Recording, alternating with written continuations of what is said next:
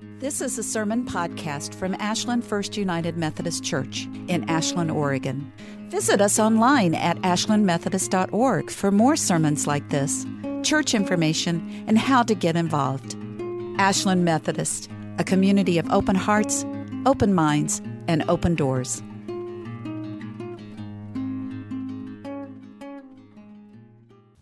This is the first Sunday in Lent time where we uh, look uh, to return to God, to be honest about where we have strayed away from God and living by God's will and God's love. And it's an opportunity to turn back and walk the path, the path that Jesus himself will take to the cross. As God stands next to us, so, in this time of Lent, we stand next to Christ, the man, Jesus from Nazareth, and pledge ourselves anew to be the kind of community that he called us to be. The story of Paul is a, it's almost too easy to tell that story in Lent, and yet that's what we're going to do. We're going to talk about the story of Paul's road to Damascus and what happened there. And we're going to reflect on um, why that mattered. But I want to unpack this story a little bit for us and lean back into the Isaiah, where Isaiah says um, that we don't that we will see what we have never been told and we will understand what we've never heard. And there seems to be this recurring theme throughout the gospel, uh, Isaiah with the gospels and Acts, uh, this echo that somehow, though it's right in front of us, we refuse to see it. Somehow, though it's echoing all around us, we refuse to hear it. That we're so stuck in our own idea of righteousness or our own dedication to chaos that we won't dig in to the heart of God within us, for we have the power to change that in God. John Wesley says God reaches for all of us. All we have to do is open and see. What we will see is not always so easy. So, this is the beginning path of Paul. We have Paul heading to the city of Damascus. Paul has been persecuting the Christ believers. There's no real Christians yet. These are still Judeans, Judean people, very like um, the Messianic Jewish folks of today, who are steeped in the wisdom and the culture and the languages of Judea and who worship in that way, and have come across this new way to understand through this new rabbi, this new teacher, this man from Nazareth. And these Christ believers are still trying to understand who this Jesus even is. And there's a lot of different ideas going on. And it is a tremendous threat to the temple system because the temple demands the authority unified to them. And Jesus has taught something else, something radical that it's not about power and money, that it's not about um, oppressing others. He has returned us to Isaiah, where we are called out when we oppress our neighbor. The whole system in Jerusalem is about oppressing our neighbor. Was terrifying to them. And Paul is a very righteous man he believes in the work that he's doing. He has set everything aside in order to show people what is right and make sure that the letter of the law is adhered to. There's nothing to suggest here that Paul is intentionally acting to be evil.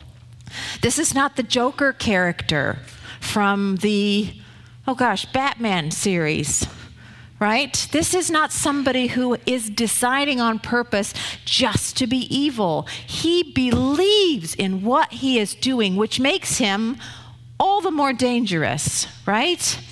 When we are so sure of ourselves, and we're willing to set aside all the values that we believe in, do not harm, for example, in order to make sure that your zealotry is done.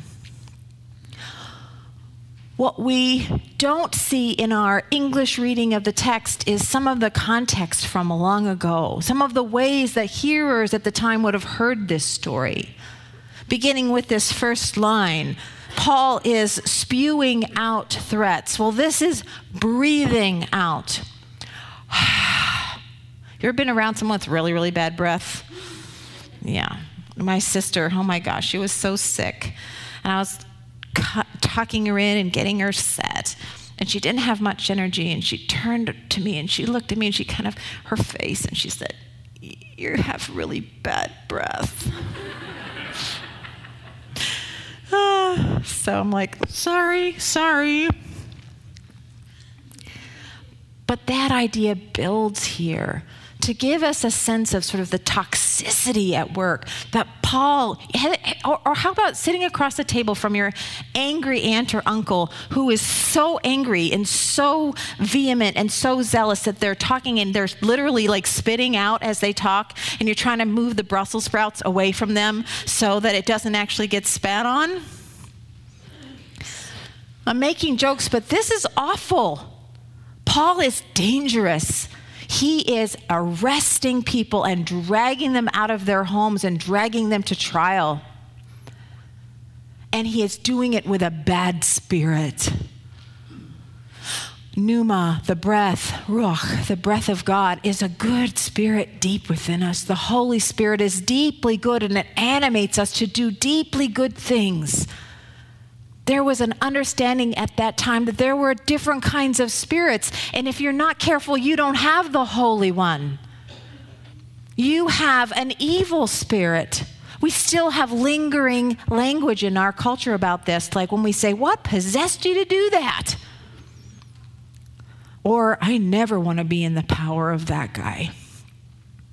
We get a sense that some people are animated by evil instead of good that there is literally some sort of sickness or brokenness, and they understood that as a, a, a, an evil spirit.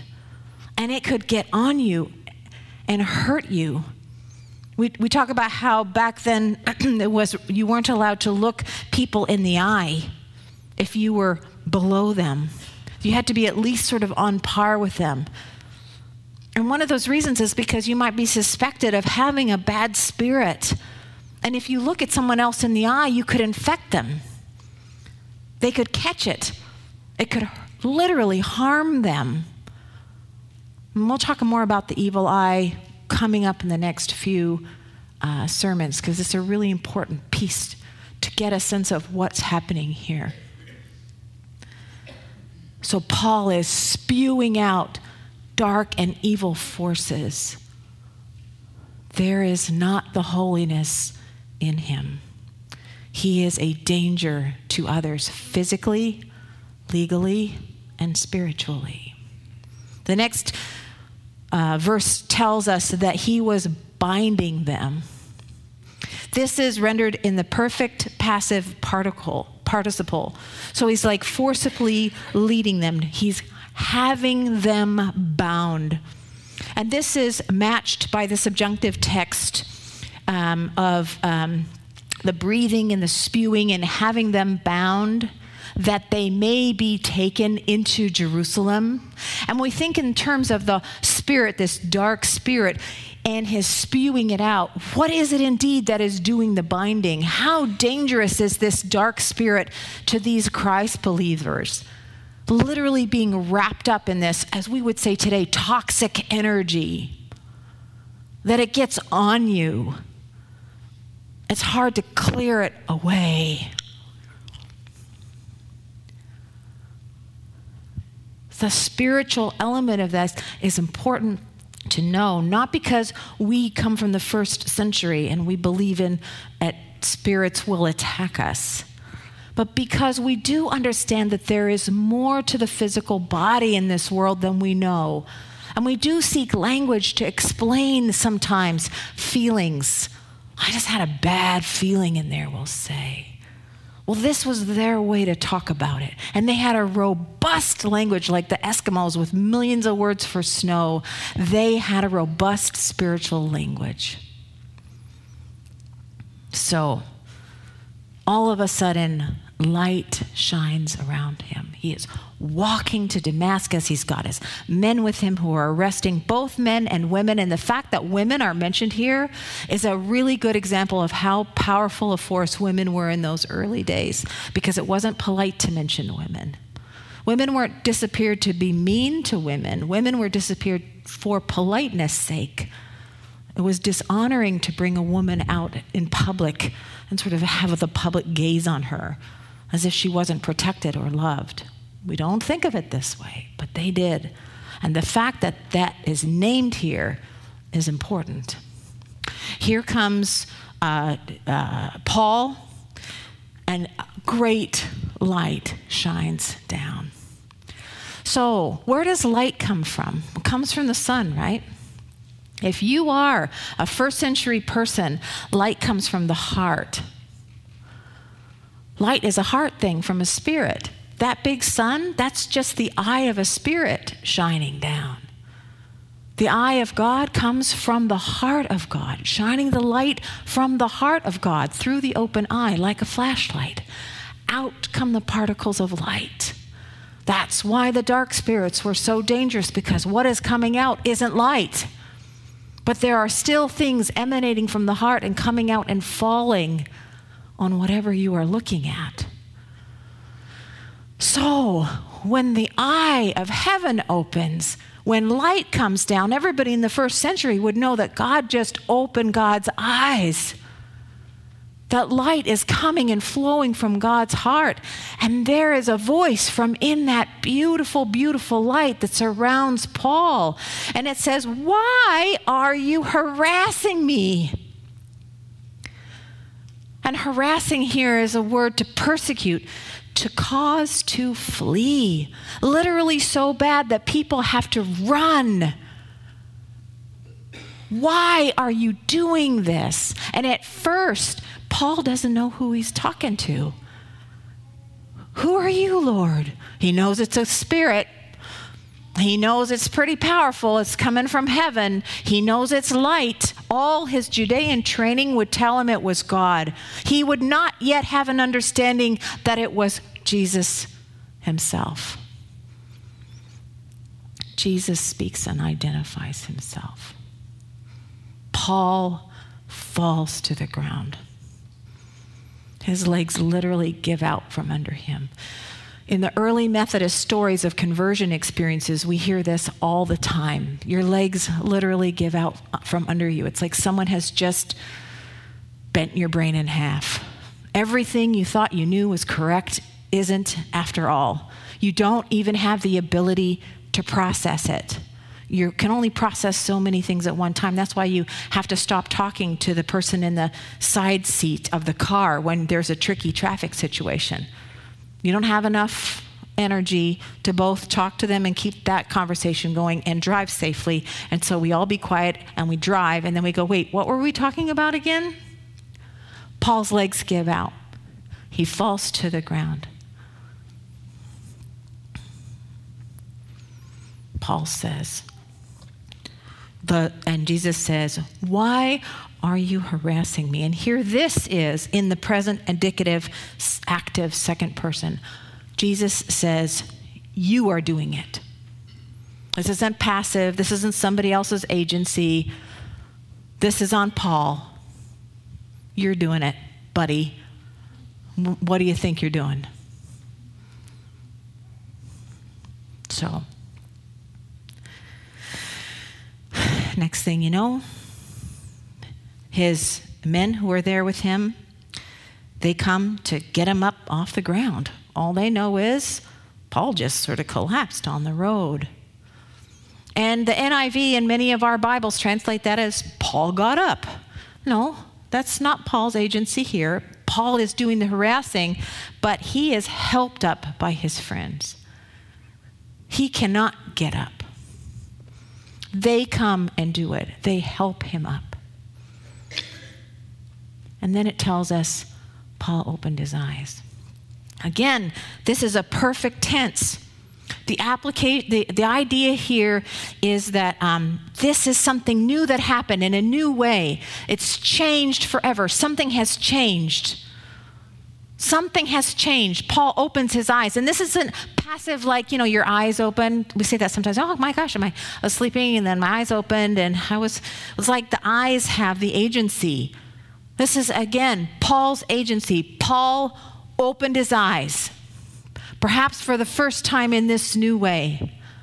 And guess what he sees? Darkness. Perhaps for the first time, the truth of his own heart. Perhaps for the first time, an awareness that all is not well inside him, that there is a brokenness. He is a danger to others. If he looks at them, he can cause them spiritual harm. He cannot take care of himself, and he is not the man of God that he believed he had been.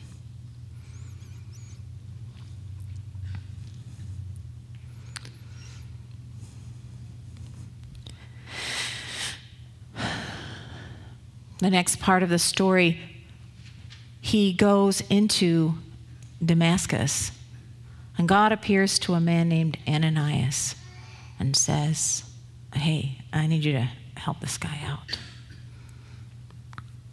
And we can, we're going to talk about that more next week.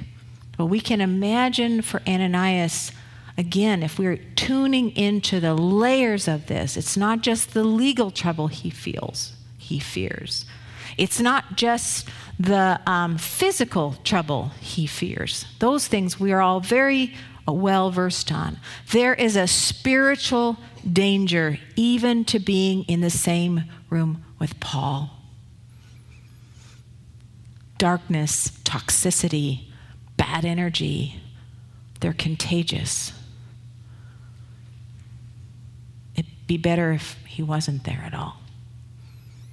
And how Ananias deals with that, we'll see next time. We grapple with the spirit of rage. We grapple with today the anger and volatility of those we care about. Internet trolls, frustrated members of the family, angry, mean conversations back and forth where we believe our part of the conversation is right, and so it's okay that we render it out there meanly, that we yell,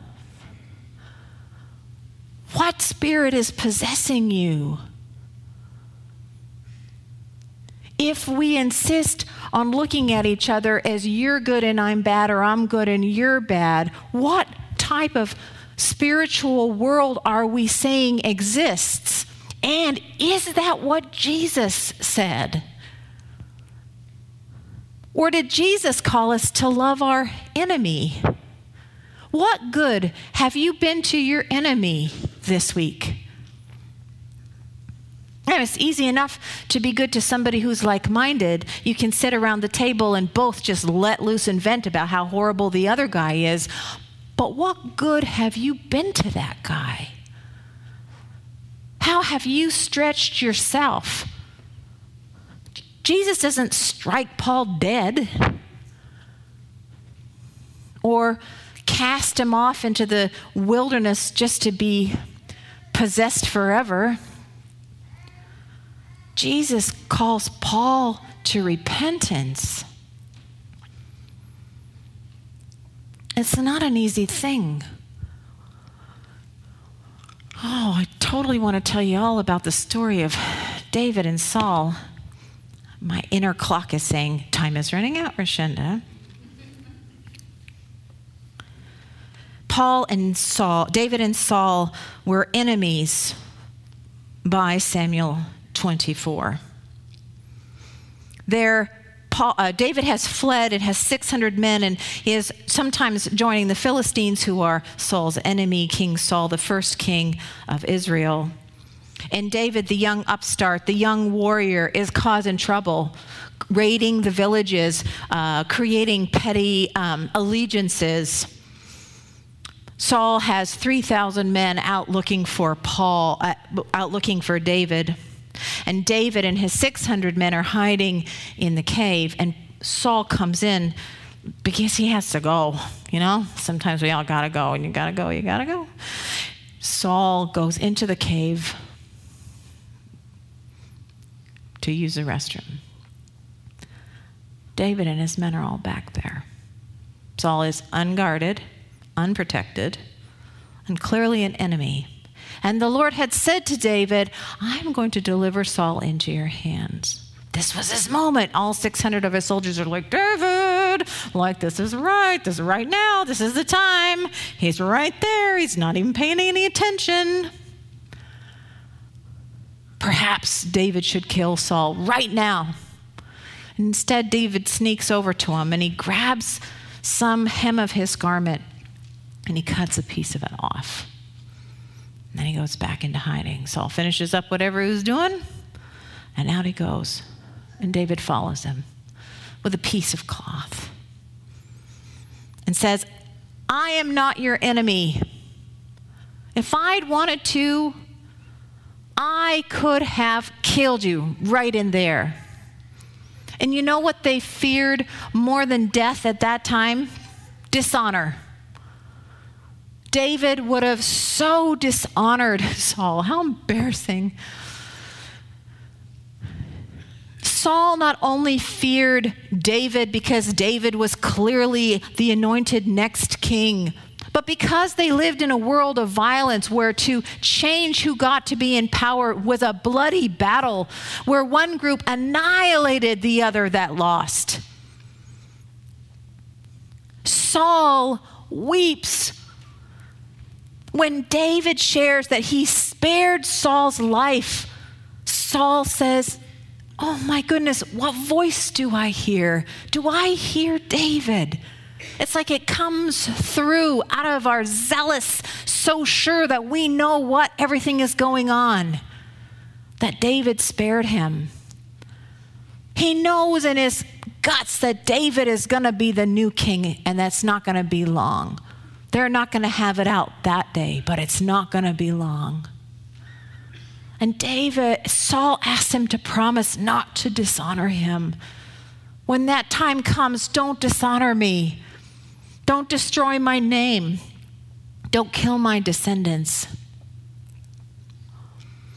Sometimes we fight so hard because we don't know how to get along. It's the most obvious statement in the whole world. But we don't know how to get along. And we have to figure it out. And being a Christian person means that you have to do good to your enemy. That's probably the hardest thing to think of ever. And maybe it's not you. Maybe your enemy is so hard for you that you're going to step away and let someone else take care of that enemy, but you are going to pray for them. And you are going to pay it forward by caring for somebody else's enemy.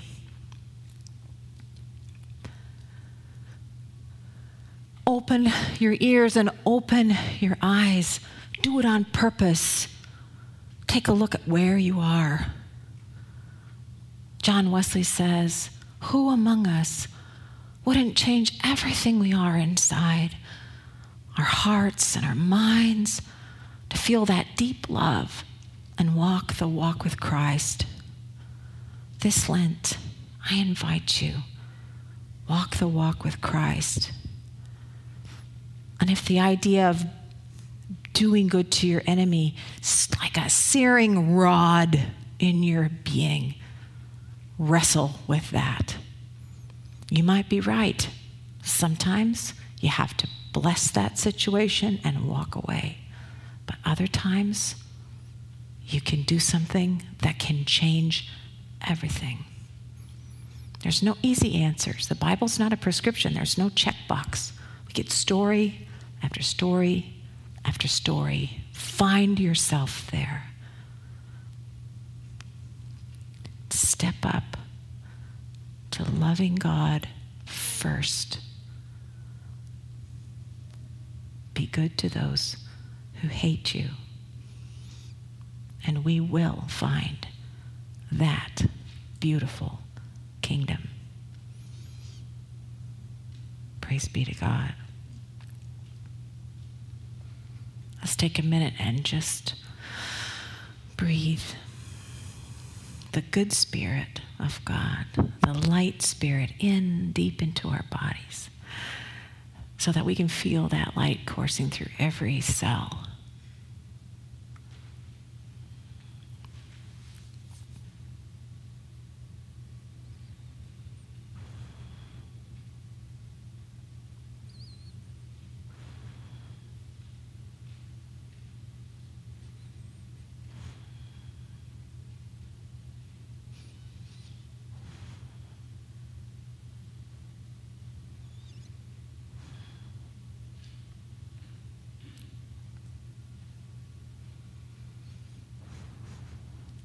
Amazing God, unbind us from all that is hateful, even our own hate.